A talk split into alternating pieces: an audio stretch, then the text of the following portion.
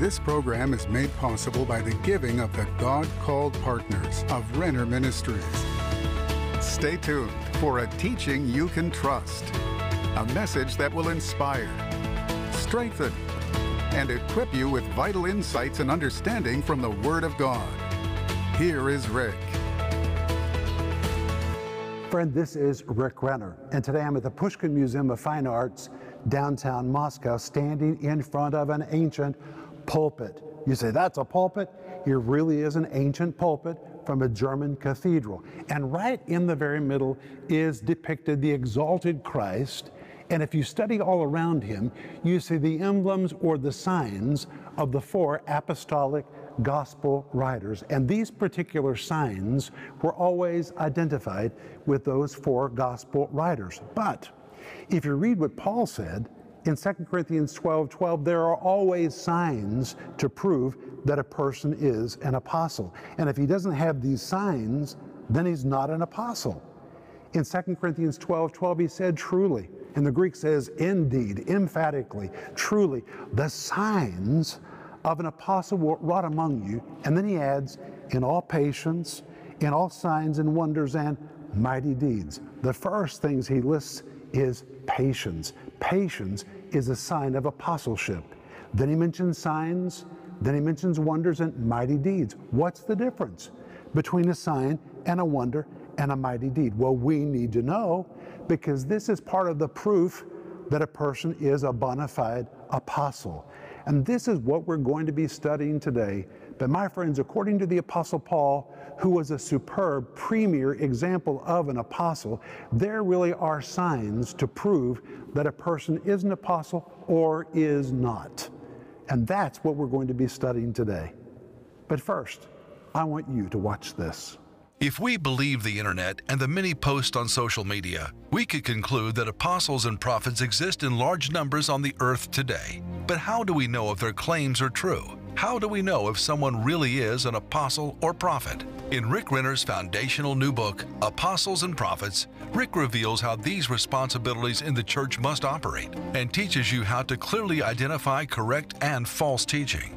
I wrote this book so we can understand biblically what the Bible says about the role of apostles and prophets and how they are to function in the last days church. And by knowing what the Bible really says, we can avoid deception. And my prayer is that this book will strengthen your faith and the faith of your family. When you call or go online today and get Apostles and Prophets, you'll learn how this essential teaching has been overlooked in the modern church, and why it's important for every believer to understand the Bible's definition of these roles. And now, for this limited time, you can get it for just thirty dollars. Through its detailed information and illustration, Apostles and Prophets allows you to explore and imagine what it was like in the early church and how early church leaders operated within these ministry gifts, and will make this book a treasure for you and your family for years to come. Call now to get Apostles and Prophets for just thirty dollars, or go to Renner dot org. Great as a gift or for your own Bible study. Don't miss this special offer. Friend, I really want you to get a copy of Apostles and Prophets, Their Roles in the Past, the Present, and the Last Days Church. So far in these programs, we've been dealing only with the ministry of the apostle. And to be truthful, we've been moving very quickly through this material because there's so much material about apostolic ministry. I want you to get the book so you can read the rest of it. Tomorrow, we're going to begin discussing the ministry of the prophet. What is a prophet? How does a prophet prophetically operate? How do you recognize a real prophet versus a false prophet? How many prophets were named in the New Testament? It's really going to be good in the next couple of days. But please order the entire book. I really put a lot of work into this book, and I want it to be a blessing to you. In the very middle of this book, there's a full color section that is fully illustrated to help you see everything that I'm writing and teaching in the book. And right now, we're also offering you my series by the same title, Apostles and Prophets. It's fifteen parts, and it's based on this series.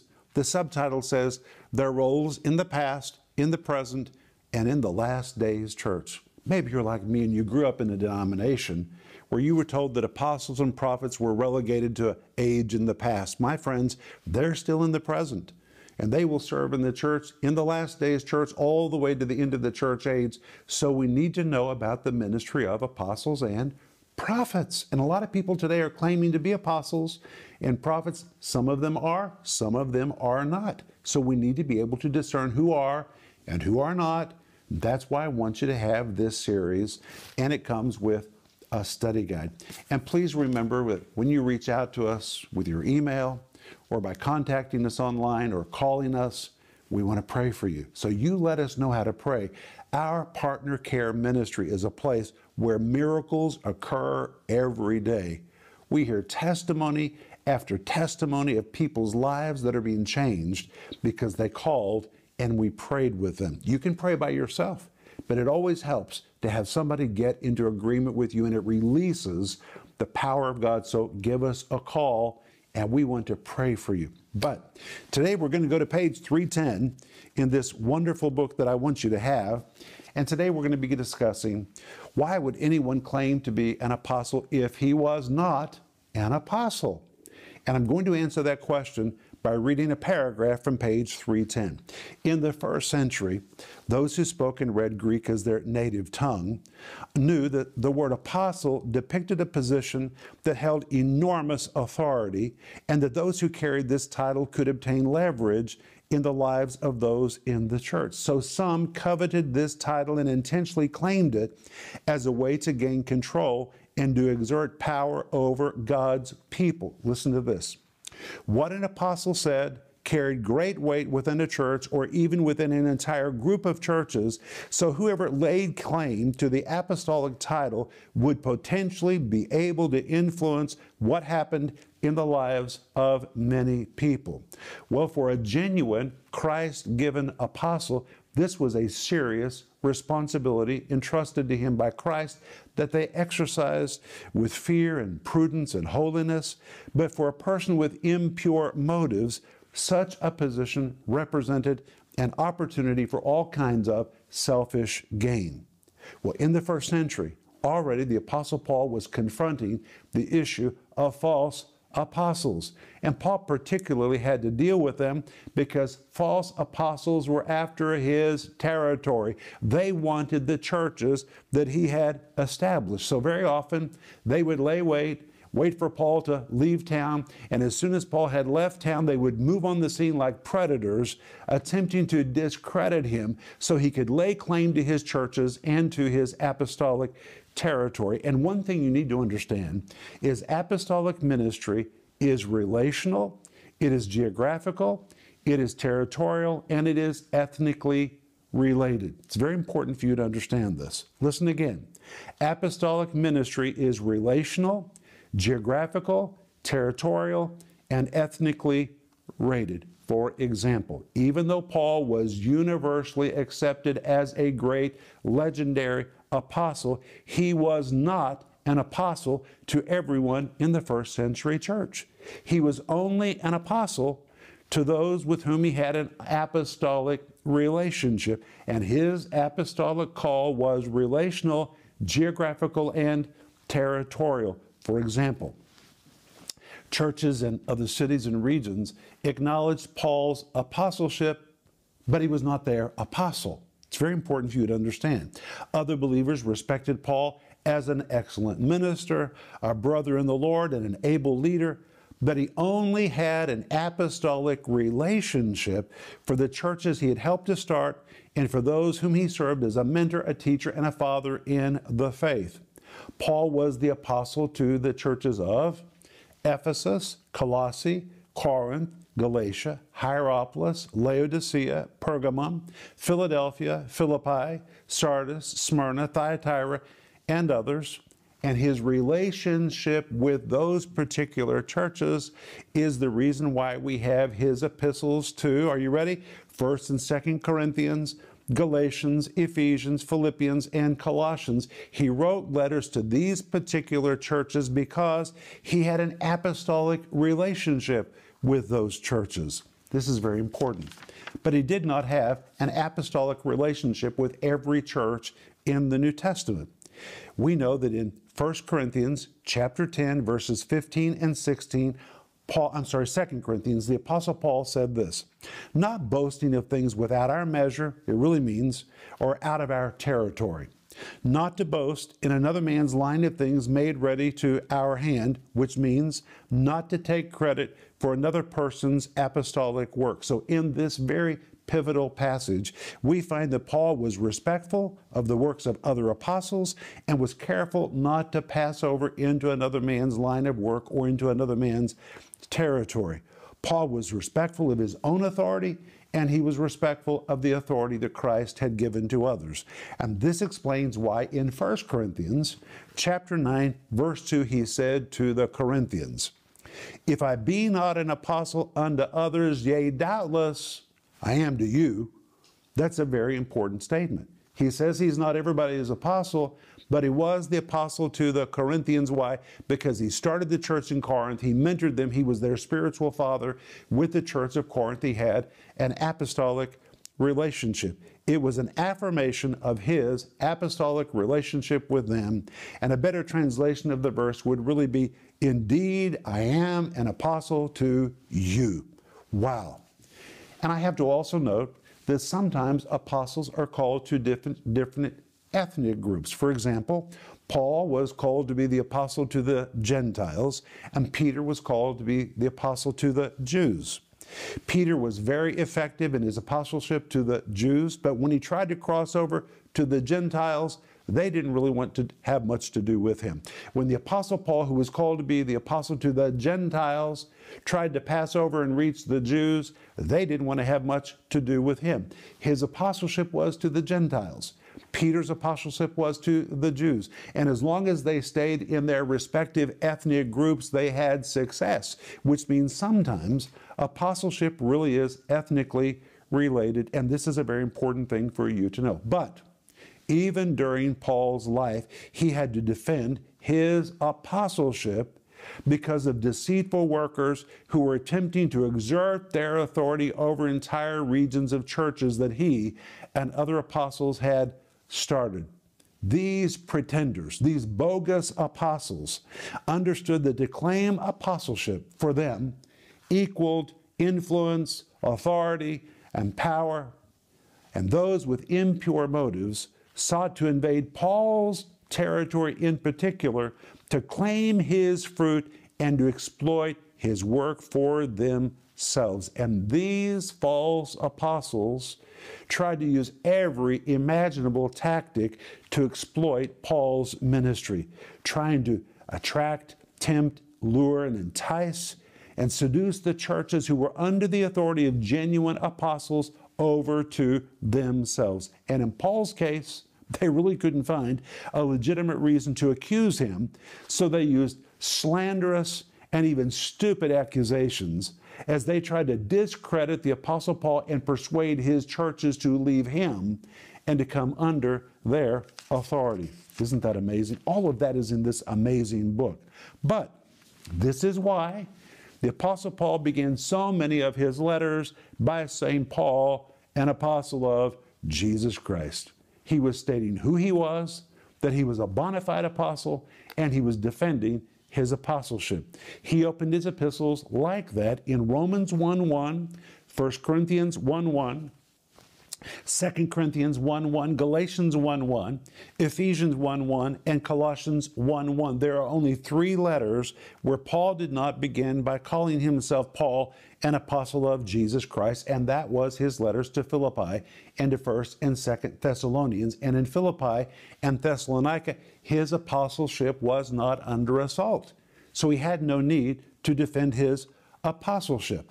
But there really was a problem with false apostles in the first century, and there's still a problem with false apostles today. But I want to say that I personally believe that most people who call themselves apostles and are not, don't do it intentionally. I really believe they're calling themselves apostles because they don't understand what the word apostle really means, which is why the very part, first part of this series was to give you the meaning of the word apostle before the New Testament and how it carried over into the New Testament. Most people who call themselves apostles and they're not, they just really don't understand what the word apostle means. But in Second Corinthians chapter eleven, verses thirteen and fourteen, the Apostle Paul talked about false apostles who were claiming apostleship intentionally. And this is what he said. For such are false apostles, deceitful workers, transforming themselves into the apostles of Christ, and no marvel, for Satan himself is transformed into an angel of light. But notice he calls them false apostles. These two words, false apostles, are from the Greek word pseudo-apostolos, a compound of the word pseudes and the word apostolos. The word pseudes, I'm going to read from my notes, carries the idea of any type of falsehood. It can picture a person who projects a false image of himself, or someone who deliberately walks in a pretense that is untrue, or someone who intentionally misrepresents facts or truths. And in every instance where the word pseudes is used in the New Testament, it portrays someone who misrepresents who he is by what he does, by what he says, or by what he says. He misrepresents and purports to be something that he is not. But the second part of this word is apostolos, which is the New Testament word for an apostle. But when you compound the two words together, it actually describes, are you ready for this? A pretend apostle, or someone who intentionally represents himself to be an apostle, even though he knows he is not. But Paul then went on further and called these false apostles deceitful workers. The word deceitful is very important, and the word workers is also very important. But let's look at that word deceitful. The word deceitful is from the Greek word dolios. It is derived from a Greek root which was used to describe, please hear this, it was used to describe bait that is put on a hook to catch fish. It carries the idea of craftiness, cheating, cunning, dishonesty, fraud, guile, and trickery intended to entrap someone in an act of deception. Listen to this. Like a fisherman who carefully camouflages a hook with bait, these counterfeit apostles lured sincere believers closer and closer until those believers finally took the bait. And once the hook was in the victim's mouth, the false apostles pulled the hook and took congregations and even groups of churches captive.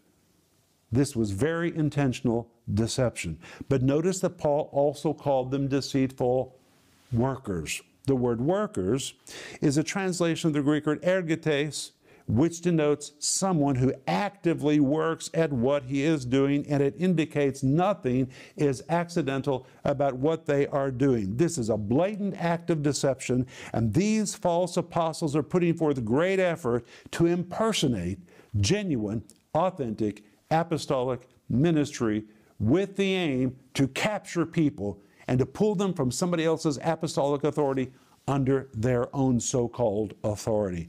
And Paul said that these deceitful workers were so skilled at the art of deception that they were able to transform themselves into the apostles of Christ. And that word transform means to disguise oneself, to deliberately change one's outward appearance, or to masquerade in clothing that depicts a person as different than he really is. It's amazing. Paul is referring to individuals who intentionally attempted to pass themselves off as apostles, knowing full well that they were not. And so he's describing a blatant act of deception. And the Apostle Paul wanted to protect people. He wasn't trying to create a spirit of suspicion, but he wanted people to know there were real apostles and there were false apostles. And likewise today, my friends, in the church, there are real apostles, really Christ-given fivefold ministry gifts of apostles. We know that because we're told that by Paul in Ephesians chapter four, verses eleven through thirteen, where the fivefold gifts are mentioned, which includes apostles and prophets. And Paul says they will be active in the church to the very end of the church age. Since this is still the church age, that means there are still apostles in the church today. Not foundational apostles like the first twelve, but there are apostles who transcended the first century and the first twelve in a broader scope, they are still doing apostolic ministry. And again, Paul's verses here, and my teaching today, is not intended to promote suspicion. That's not what this is about. But rather to encourage discernment. Discernment. The apostolic call is so important in building up the local church that those who imitate this call for the sake of personal gain should not be tolerated by any church leader or by any congregation.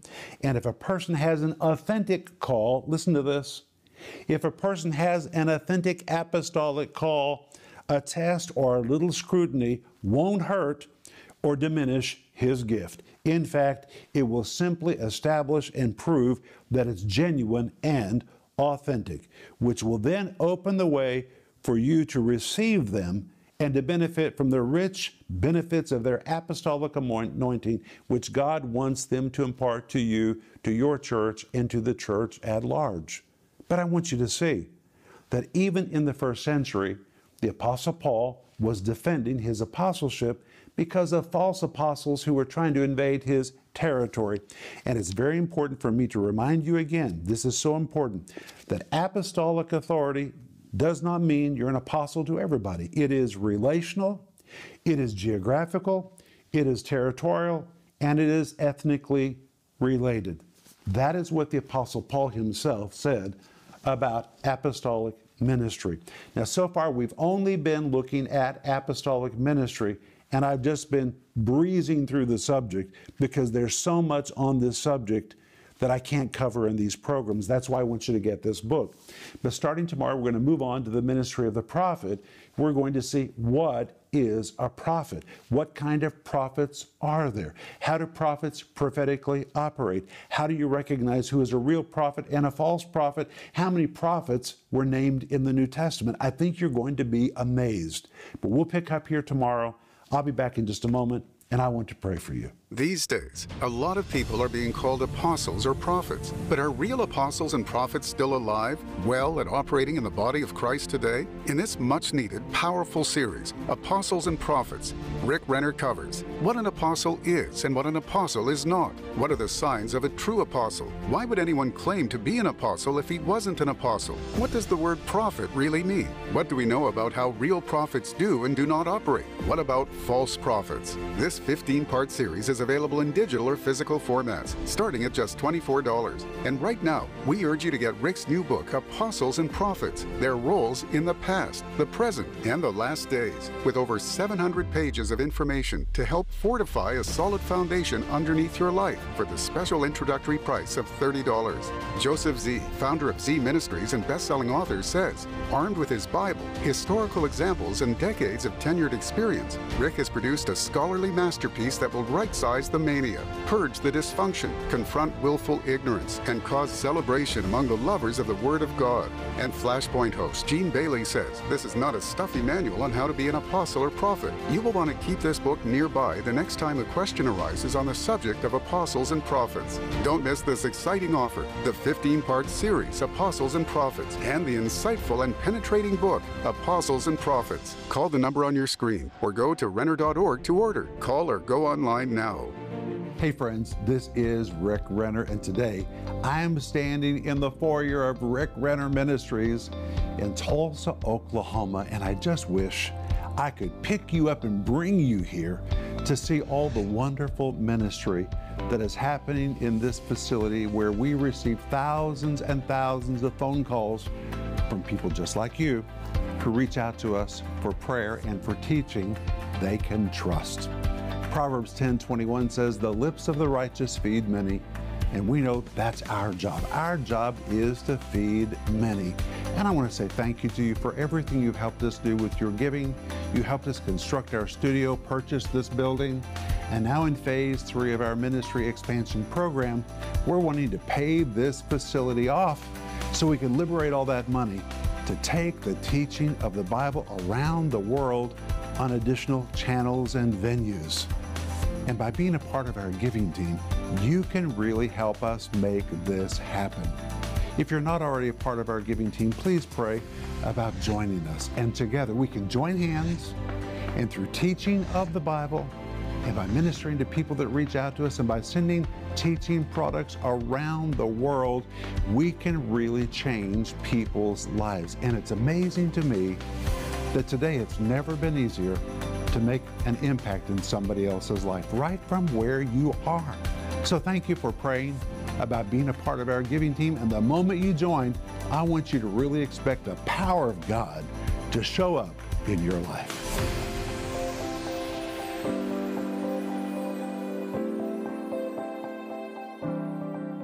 Well, today I have wrapped up dealing with the issue of apostleship, a real gift, which is still operative in the church today. But I have just breezed through this subject because there's so much to cover on this subject.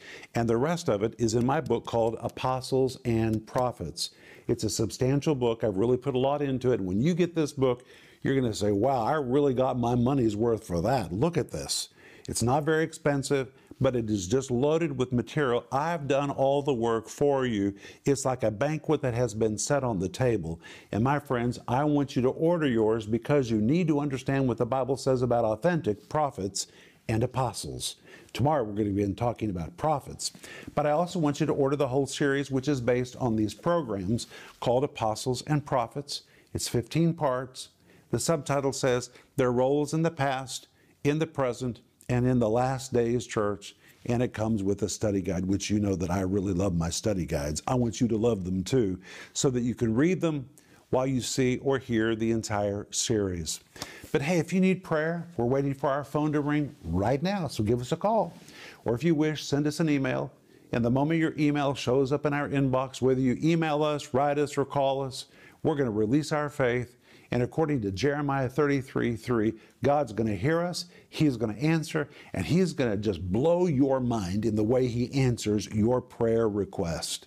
But I want to pray for you right now. Father, I thank you so much that you really want to move in our lives, and you want to protect us. Thank you that you're so loving. We thank you, Father, for your power, which is available to meet our needs. We thank you for your word, which brings such clarity into our lives. In Jesus' name, amen. Well, be ready for tomorrow when we begin to discuss what is a prophet. It's going to be good.